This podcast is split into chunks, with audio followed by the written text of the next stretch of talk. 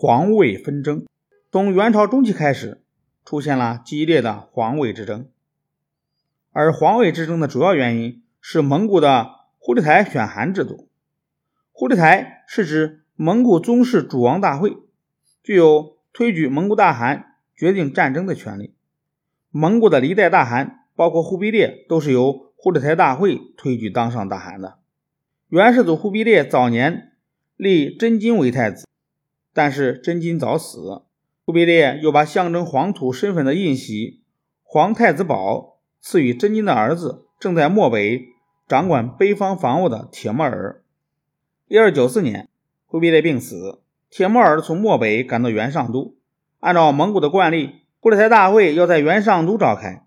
在大会上，一部分王公贵族和朝廷重臣伯颜欲袭铁木儿，主张拥立铁木儿为大汗，而另一部分王公贵族。和大臣则主张拥立帖木儿的哥哥晋王干麻剌为大汗。伯颜凭着自己立下灭宋的大功，声色俱厉，强烈要求主王服从忽必烈的遗命。玉溪帖木儿则亲自劝说干麻剌，让他放弃争夺汗位。经过他们的软硬兼施和威逼利诱，忽必台大会终于决定推举帖木儿为大汗。帖木儿就是元成宗。从元成宗继位可以看出，从草原部落流传下来的忽必台选汗的传统，在元朝建立后，对皇位的继承人依然有着决定性的影响。皇帝生前制定的皇位继承人，如果没有经过忽必台大会的承认和推举，是不能继承皇位的。元成宗即位后，立独子德寿为皇太子，但德寿不久病死。一三零七年，元成宗病死。死前没有预定谁是皇位继承人，皇后普鲁罕和中书左丞相阿胡台主张拥立元成宗的堂弟阿难达，而中书右丞相哈拉哈孙主张从元成宗的两个侄子海山和埃里巴里巴达中选一个为帝。元成宗死后没几天，阿难达就赶到元大都，和阿胡台密谋，准备先让皇后。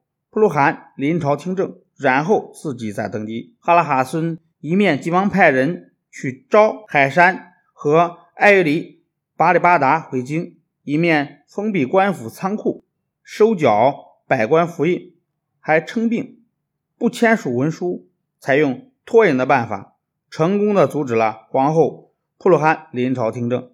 阿丹达想派人杀他，但一时也不敢下手。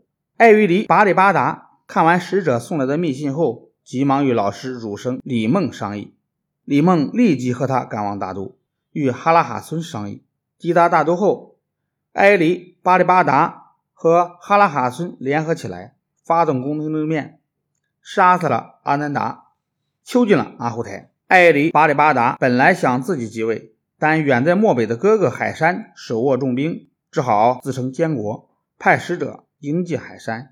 几个月后，海山来到上都，召开忽必台大会。台上，蒙古诸王一致推举海山为皇帝，就是元武宗。为了报答弟弟夺取皇位的功劳，海山立艾玉离巴里巴达为皇太子，与他约定兄终弟及。几年后，元武宗病死，艾玉离巴里巴达继位，就是元仁宗。本来海山和艾玉离巴里巴达约好，要艾玉离。巴里巴达立海山的长子和氏拉为皇太子，但元仁宗却改立自己的儿子说德巴拉为皇太子，封和氏拉为周王，并让他去云南居住。和氏拉走到陕西时，联合元武宗的旧臣发动兵变，东渡黄河，史称关陕之变。元仁宗迅速调集兵力围剿，叛乱失败，和氏拉逃到察合台汗国。